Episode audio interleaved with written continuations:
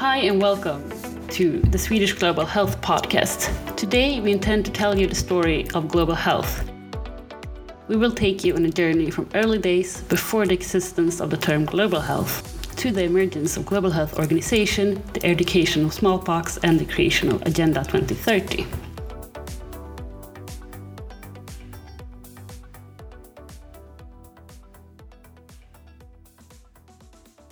My name is Sara Wide and I am the podcast coordinator today. I studied medicine final year at Linköping University, and I am the local committee president in the Swedish Society of Medicine student and junior doctor section, and the president elect at the Swedish Society of Medicine student and junior doctor section.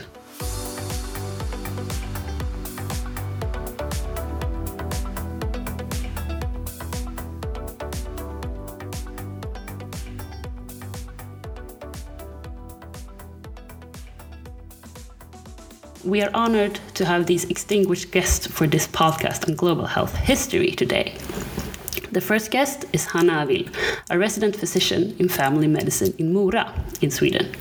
And she is a member of the Swedish Society of Medicine's Committee on Global Health and former IFMSA Director on Human Rights and Peace, and also the IFMSA Sweden President. She has extensive experience in education, addressing topics related to global health, human rights, peace, and ethics.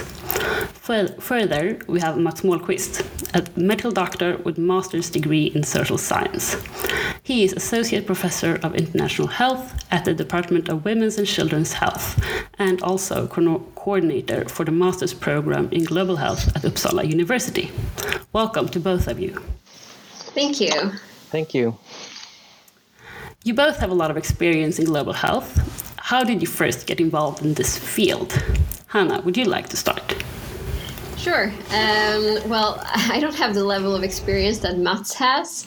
Um, nevertheless, uh, I would lo- love to tell you both a little bit about my journey in global health as well as the listeners.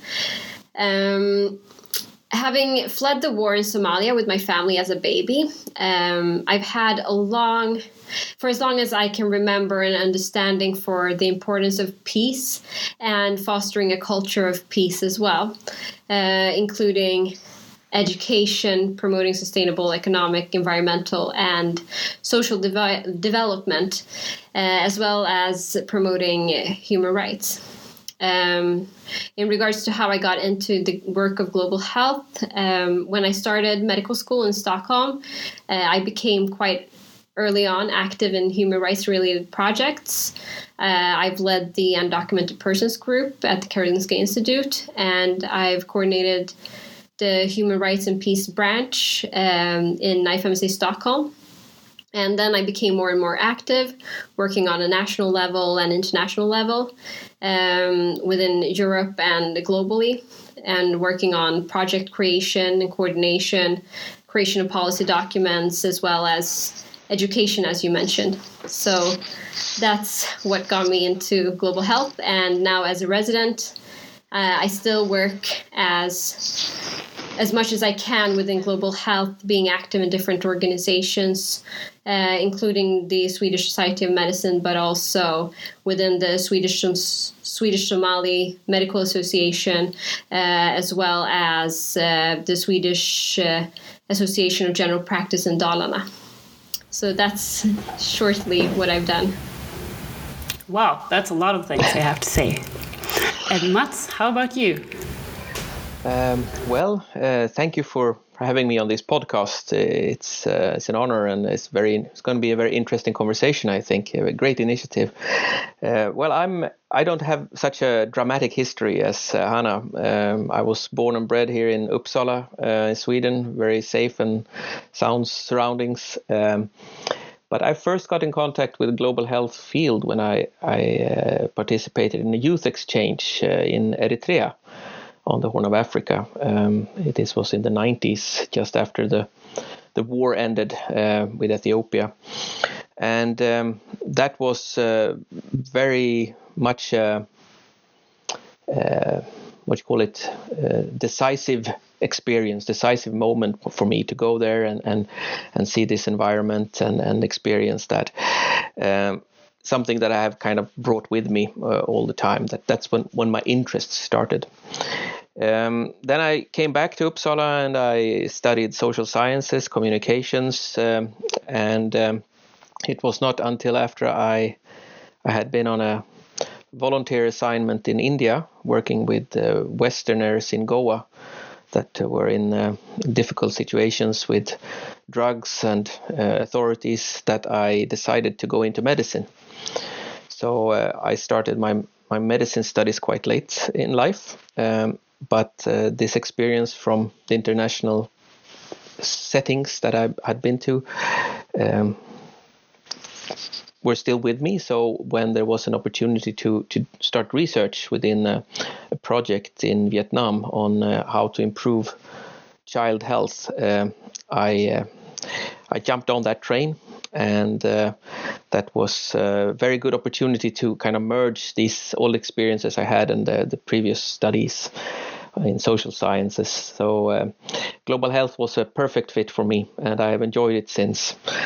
Um, uh, some years ago, I also went to um, to Swaziland in the southern parts of Africa to work uh, as a project manager uh, for three years in a in a community based project, uh, and that was uh, also something that that I has all very much shaped me in my current uh, research and uh, my me going from maybe more clinically oriented uh, child health practices uh, to uh, to more societal uh, perspectives and how to make a change in terms of of empowerment and changing so societal structures and so on.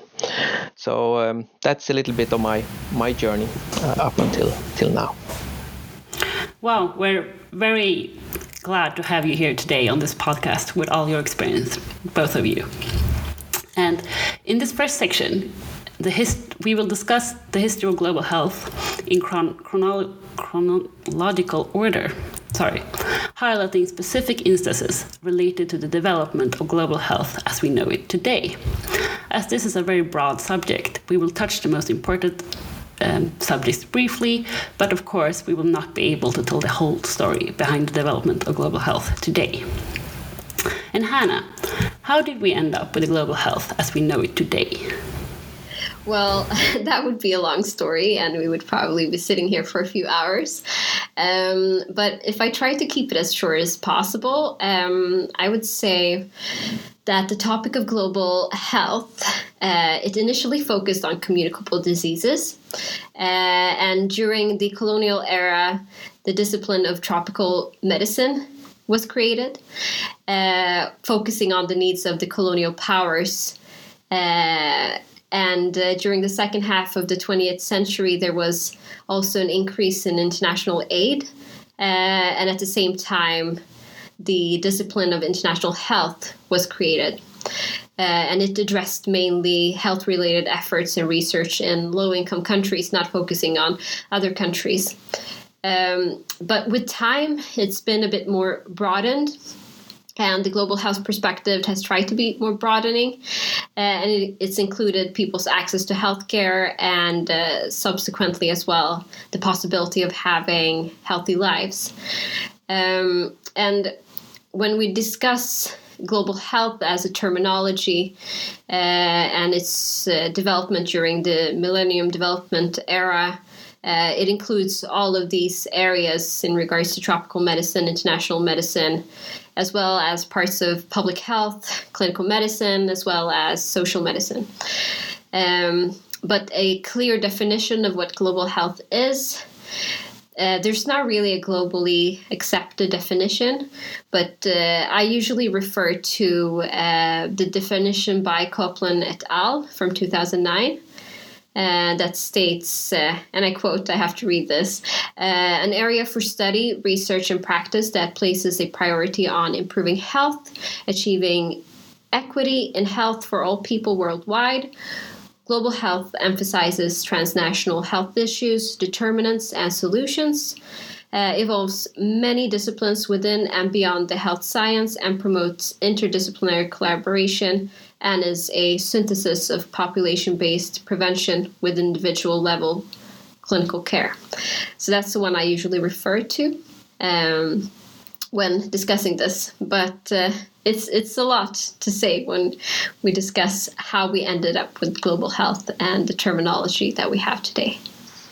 I think it's uh, quite uh, important to, to look at history when we talk about how we ended up in global health today. You mentioned tropical medicine and the colonial times in the 19th century, but uh, all the time since then, it, it has been a development uh, that has been following yes. the, the development of um, hu- humankind, basically, the political history and so on. So, so that we have global health today is, is very much a product of uh, of that development, I would say.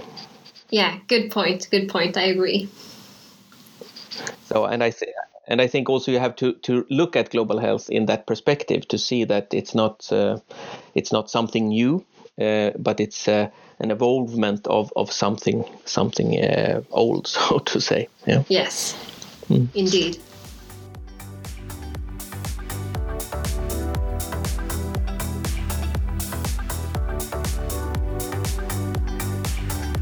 And with that said, a question to both of you.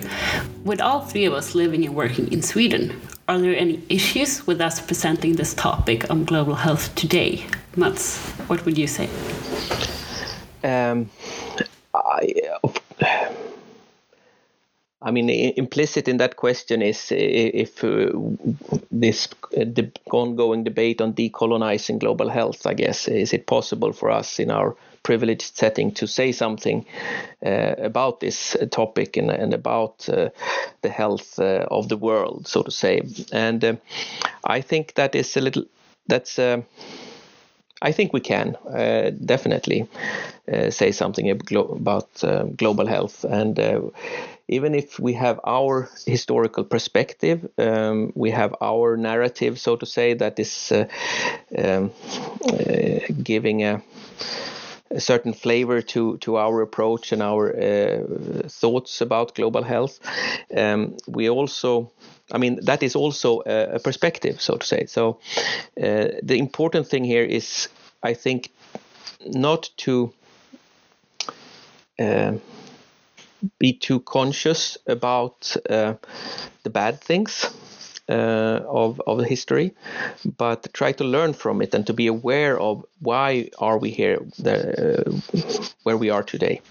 I don't know if if that makes sense, really. Uh, I think you've highlighted quite a good perspective when we talk about like decolonizing global health and also the large elephant in the virtual room, so to speak, uh, Eurocentric discussion. Um, but I think that we all have important perspectives to highlight, uh, even from our Swedish context. But at and simultaneously, I would say seeing that we might have our own perspective and that there might be other sides to this as well. Um, so, so yeah, both both sides of those coins, so to speak. But we, we do know. If I should highlight, I think that it's important to state that global health is not something that's just come from the western side that we we should know that health and medicine it's been something that's been global throughout history. We've shared information we've traveled we've traded we've immigrated we've fought wars diseases have spread we've learned from it. So it's not something that's specific to a specific ethnic group or geographic area.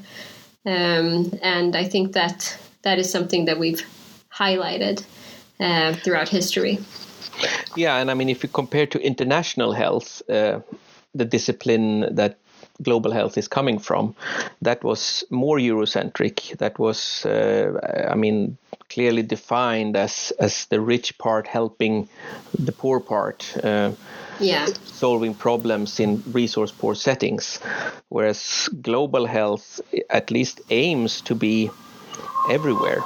Um, and uh, when we talk about global health, sometimes you hear the word, the expression "global," um, that it's um, global it's, and uh, local. Yeah, yeah. To, to, merge those two, that that the, the, issues that global health are, are dealing with are prevalent everywhere, uh, even in high income settings and so on. And, and so, in, in that perspective, I think we sitting here in a virtual room in, in uh, rich Sweden, we are more entitled to speak about global health and global health issues if we do it in a conscious uh, and aware way.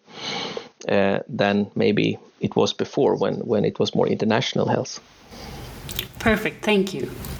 And Mats, you mentioned before a little bit about how the development of global health have changed throughout history. And so, how would you say that we use history today to address current global health issues?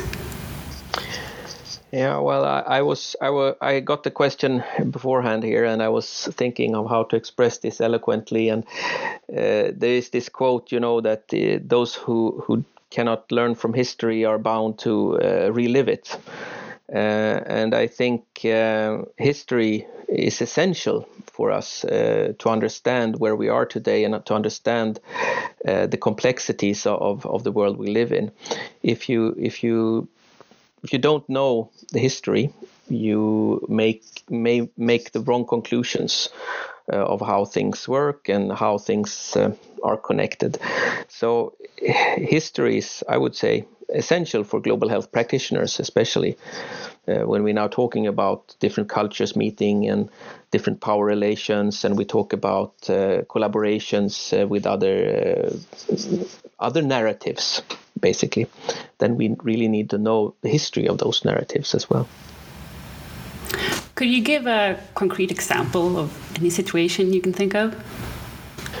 Yeah, I mean, we have. Um, for example, in global health, uh, as Hannah mentioned, the, the Koplan definition, uh, we talk about uh, equity and um, equality.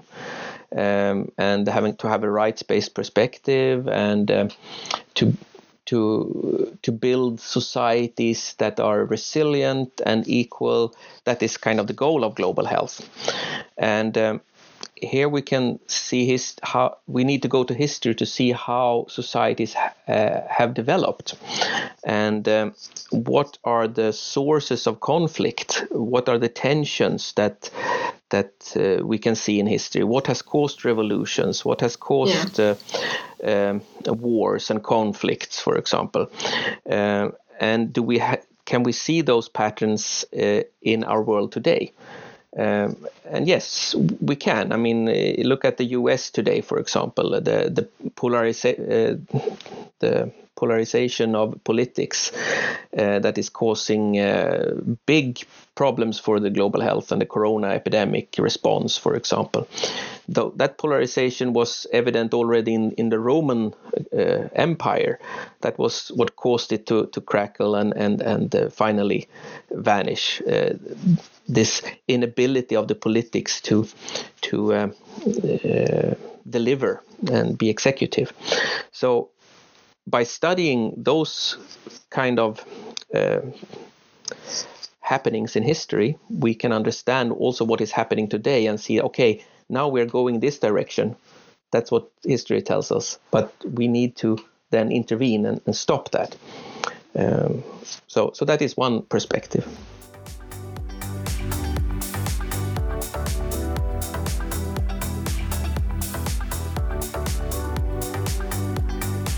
smallpox eradication has been or the smallpox disease has been specifically identified and studied by many cultures for millennia, as well as played a visible part in global exchange, both of knowledge and microbes, for centuries. Humans have responded to its threat with prayers, palliative care, variolation, vaccination, and in the late 20th century, campaigns for global eradication. And Hannah, why did you think the smallpox campaign succeeded? Well, um, I think it's multifactorial uh, in regards to why the smallpox campaign did succeed. Um, it was. Um, it, it, highlights the importance of global collaboration uh, to reach progress. Uh, it's the vaccine was effective, inexpensive, and was fairly stable. Um, in addition, we also have to look at the nature of the disease. Um, it was a well known disease. Uh, it was quite easy to recognize in regards to the symptoms if you were experienced in identifying it. Um, in regards to its incubation, uh, also that long term immunity was possible. Uh, I would also add that uh, the contagious period was well known and limited. And lastly, also that it has no animal reservoirs. I would also add other factors in regards to why it was a success. Um, let's see. Well, the uh, the action that it was voluntary. It was large campaigns and advocacy in regards to the smallpox campaign. Uh, it included health education, encouraging acceptance of vaccination, uh, and also, lastly, if I should add something, it's uh, the risk of economic costs of sporadic outbreaks in non endemic nations. It also encouraged the global aspect of it instead of making it strictly national action uh, in eradicating smallpox. I, I think I've covered some of the points, uh, perhaps not all of them, but I would say that's why it succeeded. Yes, I think you covered a lot of them. Uh, do you have anything to add to that, Mats? No, I think it's. I mean, smallpox is um, usually brought up as uh, the big global health uh, success. Uh, uh the eradication campaign, that it was a joint effort, that it was uh, a goal set by the global community, and so on. And it's many times brought back as as uh, the ideal uh, way to, to target and, and do intervene. But just like Hannah says, there, there were also very specific characteristics to the disease uh, that made it possible. Uh, so it's not it's it becomes a little bit anachronistic to to say that we can have the same approach to to other diseases like uh, yeah e- even polio that has shown to be difficult to eradicate, yeah. uh, even if it was almost there. Um, but I mean, then to say that malaria will be eradicated or TB or other corona, even I mean, it, it it's it's really a mixture of the social condition or conditions and the the medical mechanisms, uh, the virological mechanisms in this. Yeah.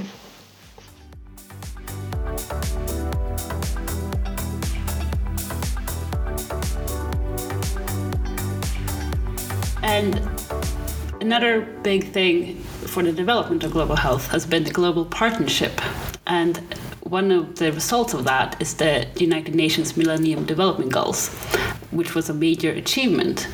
And a new global partnership and committee had been set in motion, and with a target to achieve a series of eight targets by the year 2015. However, Hannah, do you think the Millennium Development Goals made any difference? Um, well, that's a difficult uh, question to answer um, since the pathways of cause and effect are difficult to discern.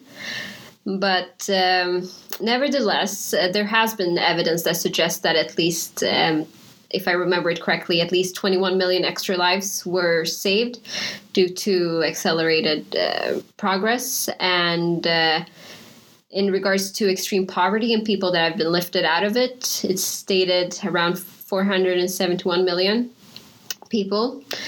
Um, but uh, we should also remember that the acceleration has varied considerably across issues and geographies, um, as well as income levels.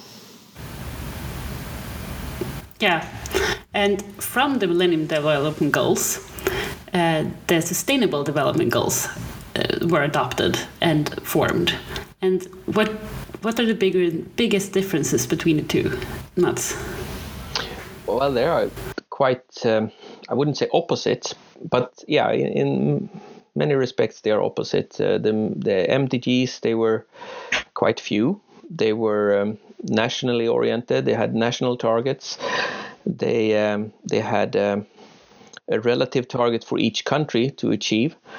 Um, they were pushed through uh, in a rather s- short process. Uh, according to the myth, uh, Kofi Annan uh, uh, was personally spearheading them in 1999 and, and uh, getting them on the table and ratified and set in motion.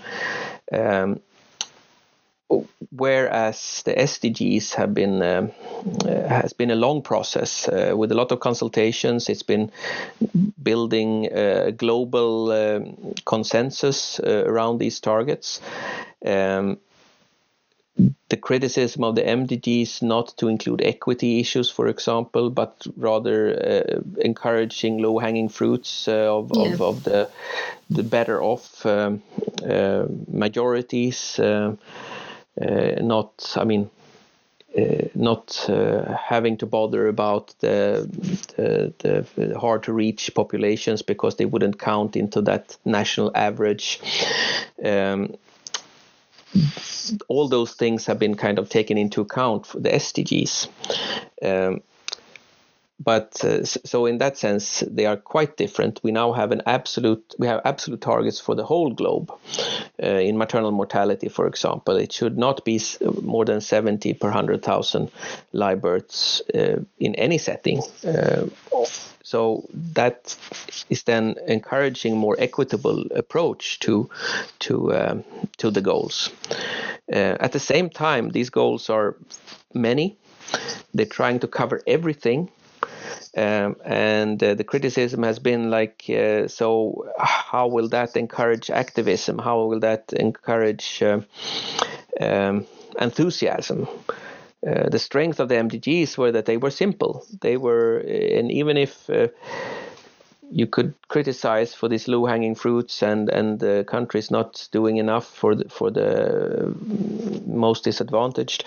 Uh, there was a race, there was a competition when when Nepal reached their MDG four. There was a celebration, uh, and uh, you had these uh, clear targets that you could work towards. The SDGs uh, might be too elusive. They might be diffuse. So when will we have the celebration, so to say, of reaching one of them? That will actually never happen. Yes, and that's I think is a very important thing to have as well to be able to celebrate when you have achieved something. And how yes. do you do that when you don't know what you're achieving? Yeah.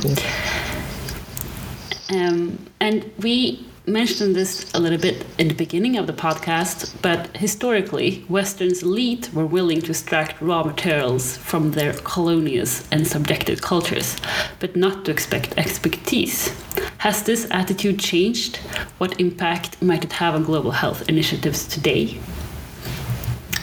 Mats, do you have anything to add about the discussion we had before? Oh yeah, we're kind of back to the, the colonized colony colonial discussion on global health. And and yes, I mean it's a very important question. Um, and I think that uh, I mean we're still living in this colonial world uh, where where there is there are powers uh, that are extracting resources uh, for their own benefit, uh, even if it's not today sanctioned by governments and states in the same way as it was in the 19th century, um, where the companies were closely tied to to to the nations. Um, we today have national multinational companies. Uh, we have uh, economical interests that are taking the place of of um, of the colonial nations um, in terms of yeah manufacturing companies and so on.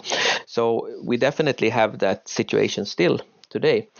Um, and this question about expertise and not then listening to the local knowledge and who is at the table and and and those um, issues, um, I think um, I think that, that there is a growing awareness about reciprocity uh, in in global health collaboration yeah. and global health expertise, and I think that most people who are involved in global health uh, are activists at heart uh, and uh, want to do good, um, and I think that uh, that is. Um, there is a willingness to listen to the expertise uh, in many places.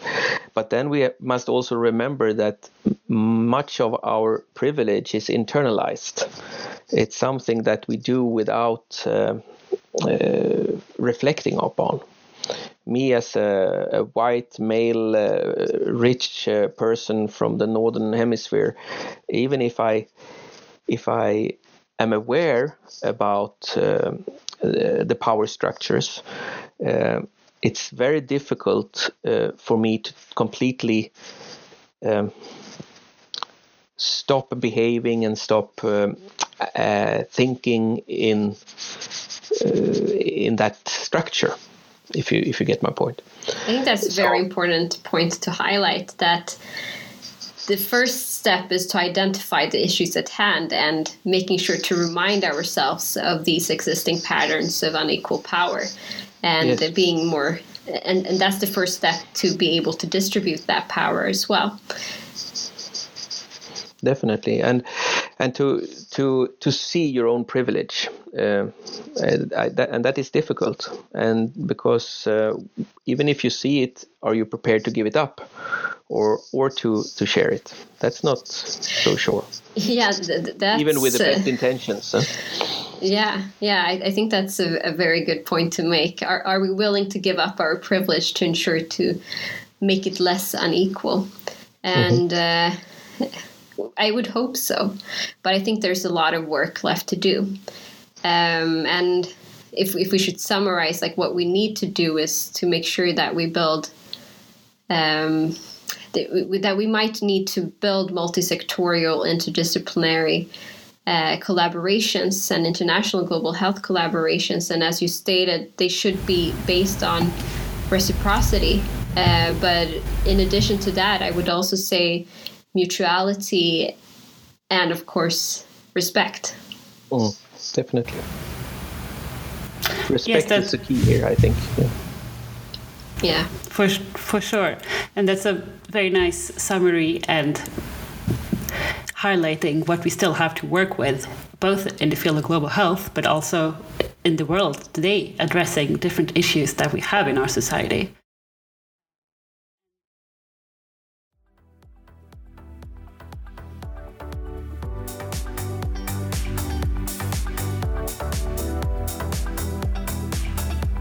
First up, Hannah, do you have anything, any final words that you would like to share with our listeners today? There's been a lot said, um, but if I'm going to leave you with some final words, I would say that we should remember that for most of human history, health and medicine, it has been global. Um, and our societies, they're intertwined and interconnected. We share cultures, food habits, as well as microbes. Um, and uh, that historical precedent can be found in most situations that arise today. And our responses to these global health problems are rarely entirely novel, is something that we need to remember. Uh, so we need to examine historical evidence about problems. We need to examine solutions. We need to uh, address different challenges that we come across. And uh, simultaneously, we need to look forward to the future and highlighting, as mentioned earlier, the importance of innovation um, and valuing perspectives from all corners of the world and different disciplines, of course. So, those would be the final words I would like to leave you with. Thank you very much, Hannah. And Mats, what do you say? Anything you would like to share today? Um, well, it's difficult to summarize uh, a lot of thoughts, but maybe to just have a reminder of the huge uh, challenges we have uh, in the world today, uh, and that um, it's so important to engage in global health uh, and to engage in uh, in the solution of these uh, challenges, uh, be it uh, climate change, uh, emerging diseases, antibiotic resistance, conflicts, um, global collaboration. Um, we live in a globalized world, and um, to uh, contribute with your talent, contribute with your knowledge, uh, your experience to this, uh, I think is uh, is very very important. And I thank you for having this podcast to to highlight that. Um, and I think also we should be proud of what we what we can, what we can achieve, um, and uh, if we if we contribute with respect, um, I think um, we can also overcome our historical faults and uh, our historical baggage that we have in global health. So maybe that is my concluding comments. That's a, some very nice final words. Also, being a little positive, um, and that we have to work with respect for each other, which is actually fundamental for the development of today's world. But also that everyone can contribute and everyone can do something, which is also something I think we sometimes have to think about. Yeah. Um, so, we would like to thank you all for listening and following us on our journey throughout global health history today. And we hope it has been of interest and inspired you to do your own dive into history of global health, just like Mats mentioned today. And we would also like to inspire further interests.